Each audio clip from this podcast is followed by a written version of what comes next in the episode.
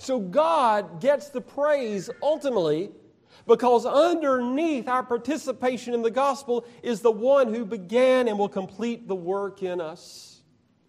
So let me just, by reminder, close out with 4 points of application.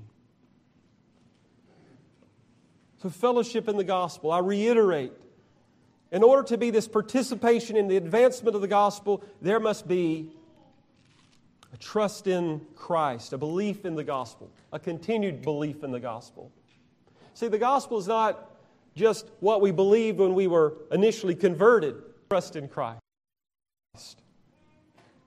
Continue to treasure Christ. What about you this morning? Have you believed the gospel? Trusted in Christ for mercy. Think about the parable that Jesus taught, the publican, the tax collector, and the Pharisee. Who went to his house justified? Well, remember, they both went to church or the temple. And the Pharisee stands up and he says, "I thank you, God." And we say, "Whoa, that's wonderful. He's one that deeply appreciates God. He's giving thanks to God." But listen closely to the content of his prayer. "I thank you, God, that I tithe. I fast twice a week." Wow, this man is religious. He's got it together. And he says, "I'm not like all of these other sinners that I'm surrounded by. I'm not even like this tax collector over here, this apostate in cahoots with Rome." And the tax collector, he just is smiting his breast, saying, "God, be merciful to me, a sinner. Be propitious to me, a sinner." And Jesus said it's the tax collector, the publican, that went down to his house justified. It's amazing, isn't it, what God does?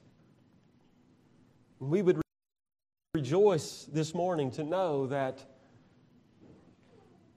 one or several of you went to your house justified. You came in condemned, and the Holy Spirit worked, and you trusted in Christ. You relied upon Christ. And the judge of heaven said, "Justified, you're right with me." That's the reason people hate the message of grace. That's the reason lost people hate grace. You can't brag or boast in anything that you've done. "God, can I somehow earn your favor?" No. That's an abomination to try and earn my favor. When my son accomplished what he did by dying on the cross and bearing my wrath. So believe on the Lord and be saved. And then, having believed in Christ, we want to see the advancement of the gospel. We want to see the other sheep that Jesus spoke of brought in through the gospel.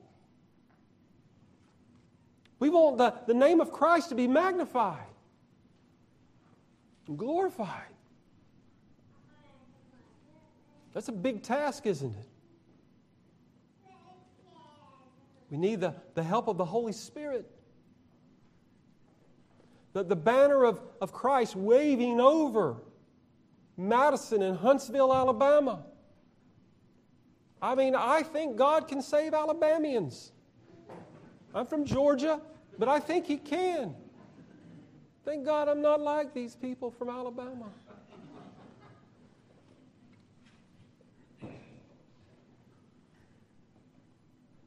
Participation in the gospel that Christ might be magnified. Our hearts ought to bleed with sorrow that Christ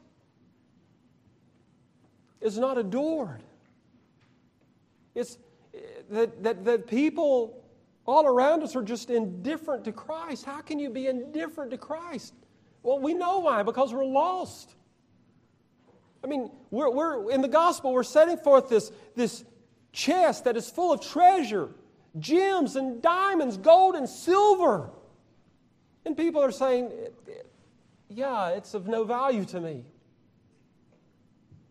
Oh, that the Spirit of God would work, but He works through the proclamation. See, in this advancement of the gospel, it's not simply enough to say, well, that's the reason we pay Mike. He does all the proclamation. Listen, if all of us this morning were fired up to go and proclaim the gospel, we would still be too few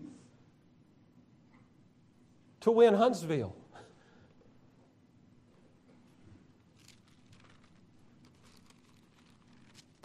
The Philippians were not simply helping Paul advance the gospel, participating in that grace, but Philippians 4, 2, and 3, they were joined in this fellowship by proclaiming the gospel.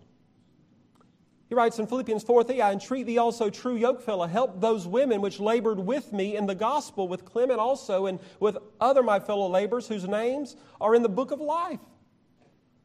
But they were laboring with me in the gospel. I think there's more here than just helping advance it by their contribution. You say, brother, did you just say women were laboring with Paul in the gospel? I didn't say it. God said it. Now, obviously, we know, right? I'm a complementarian, believe that God calls men to be pastors. Yeah, that's a given. Yeah. But all of us should be sharing our faith, sharing the gospel. In Acts 8, when there's persecution, those that were persecuted went everywhere preaching the word. So I don't think everybody is a pastor. I don't think everybody is a missionary. I think those terms are abused. But I think all of us should be so wowed and enthralled with Christ that we're taking the opportunity to share the gospel. In fact, the largest people group on the earth, really, that is unreached, just speaking in numbers, would be women and children. What, 75% of the world? Something like that. And yes, we proclaim the gospel in a public assembly like this to reach women and children. But women can reach women individually in a way that is respectful and noble, in ways that men can't.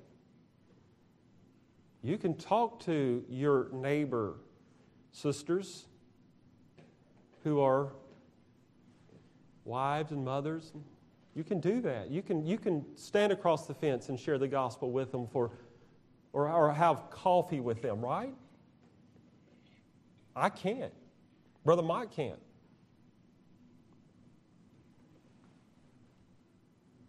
So there's a way in which we are all involved in this gospel proclamation. So you can't use a cop-out, God doesn't call women to preach. Can't use that. Because we find in the Bible where God is using women to communicate the gospel. We're all called to give a defense, to share the hope that is within us. Same way with children. Mothers, okay, we can expand it. Fathers, leading the home, leading family devotion. We want to be proclaiming the gospel. Friends, in our workplace, among family members. We all have, right? If we're honest, we all have friends, we all have family members that are unconverted. And we skip and dance around every topic other than the gospel. Why is that? So we want to be involved in proclaiming the gospel individually. We also want to be praying that God would advance the gospel. Philippians 1, they were participating in the gospel. Philippians 1:19, for I know this shall turn to my salvation through your prayer and the supply of the Spirit of Jesus Christ. So they were praying for Paul. And even Paul, while he's in prison, he's sharing the gospel with soldiers that he would not have access to otherwise. So God in His providence has placed Paul in this position so that the gospel can be proclaimed. But they're praying for Paul. We ought to be praying for gospel advancement. I'm afraid what's happened sometimes that we who have seen the era of this radical kind of extreme charismatics, we somehow have come to the place that we feel like the Holy Spirit, He's kind of like that uncle that embarrasses us. We don't want to talk about Him. Listen, our forefathers, they recognized the need, the necessity of the empowerment of the Holy Spirit. And so many of our lives and so many of our churches need to beg God for the outpouring of the Holy Spirit, so that we are praying. My friends, pray the promises of God that the nations would be inherited by Christ. God Almighty has set His Son upon the holy hill of Zion, and for His inheritance He has given the nations. Let us pray that would come to fruition, realization in our day. Pray for that. Pray for the outpouring of the Holy Spirit, that Christ would be magnified, that Christ would be held in awe by all peoples. Is your God too small to do something like that? Brothers and sisters, we pray as if our God is so small. We pray like we're deists oftentimes. And I'm sorry to lump you in, but I think we're all, to some degree, guilty of that. Just does a little bit here and there. What about pouring for the outpouring of the Holy Spirit that Jesus Christ has won for us? We're living in the age of the Holy Spirit. Ezekiel 36, Jeremiah 31, Joel chapter 2. We're living in the age where the Holy Spirit has been poured out and poured into His people, empowering us. And I'm afraid, at least in my own experience, the reason I am paralyzed with cowardice is because the life and the power of the Holy Spirit is not flowing in my life. And it's because I'm not beseeching God on my knees for the power of the Holy Spirit. Because I know I am a little bitty man. Little bitty man. But I trust through the Spirit of God, I can serve my Christ and I can proclaim His gospel. So we need to pray that the gospel would advance. There's no reason why this church should not be thinking of how you can expand your building. Isaiah 54. You know, God is saying, I'm going to expand my church. I'm going to expand my kingdom. Because the Holy Spirit is going to be poured out because of what Christ has done. Acts 2, Christ ascended back to heaven, and therefore the Holy Spirit has been poured out upon His people. Pray that the Holy Spirit would empower us, that we would be full of the Holy Spirit. See, you read through the book of Acts, and there is this characteristic of God's people. They're full of faith and they're full of the Holy Spirit. But there's also times in which they are filled with the Holy Spirit. So this fullness of the Holy Spirit characterizes people that are His. Acts 6, the deacons, or the office of what would become deacon, those are men that are full of the Holy Spirit. But there are other times when there is this spontaneous filling of the Spirit, and men become something other than what they are, and they begin to proclaim the gospel in power. Mighty things happen. We need to be inflamed and empowered by the Spirit of God. Luke 11, Jesus said that we ought to pray for the Holy Spirit, that we might receive, that we might be given the empowerment of the Spirit. Luke 11, we don't have the Spirit because we don't pray for Him.